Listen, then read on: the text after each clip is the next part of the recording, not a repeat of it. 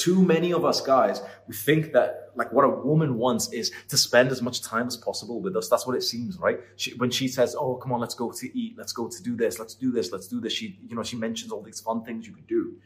Too many of us guys believe that and don't realize that it's actually a test. What she really, what she needs, not just what she wants, but what she needs, is for you to only organize the time together where you're going to be like loving and present. And that might literally be a few hours a week. It might be 10 minutes a day.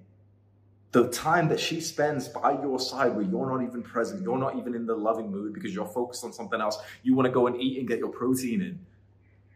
She's going to feel unloved and actually think less of you. And then the Chad walks in the store that's when that, that attractive guy walks in and he gives your woman that sort of sexually pregnant, teasing eye contact. And she can't help but to fantasize about a different guy. Because that different guy is treating her with pure polarity. He's not trying to be friends with her. And here we are, little chumps, trying to be friends with our girlfriends.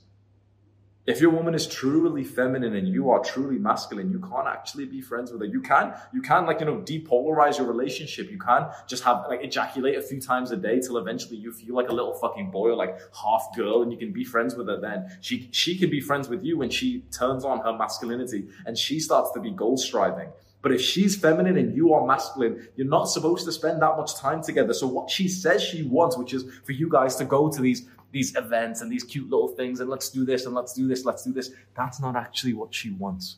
She wants a man who will look her in the eyes and say, no, I don't want to do that with you.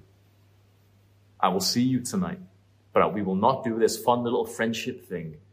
I will see you when I can be totally present and loving to you. And she'll act upset. This is like the great feminine lie she will test you and act upset when you pass the test.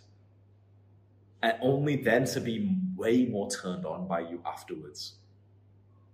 What she wants is a man who's strong enough to look her into the eyes and say, No, I don't believe that that's a good idea. I don't believe that we should spend all of our time together. She wants a man who will look her into the eyes and say, No, I can't meet you at that time because I'm doing something which is related to my purpose and I seem like I'm preaching and I'm like, you know, some, some um, professional here. I'm not. Every relationship video that I make, which I give you advice, trust me when I say that is battled, hardened advice because I have fucked up so many times when it comes to like being a masculine man in a relationship with a feminine woman. It's something that like it's it, like it's natural for me, but it's something that I've had to learn myself. Maybe like you have, like you're supposed to be a masculine man, but it was kind of taken away from you. Like your, your birthright was taken away from you with the the war on masculinity and the destruction of testosterone. And so every bit of advice that I give you when it comes to relationships, trust me when I say I have fucked up 10 times, 20 times in every topic imaginable. You liked this video, so go and watch the full guide because it took me weeks to make and it will genuinely change your life. It's popped up as a card. Go click on that right now. It's also a link in the description. Go click on that right now.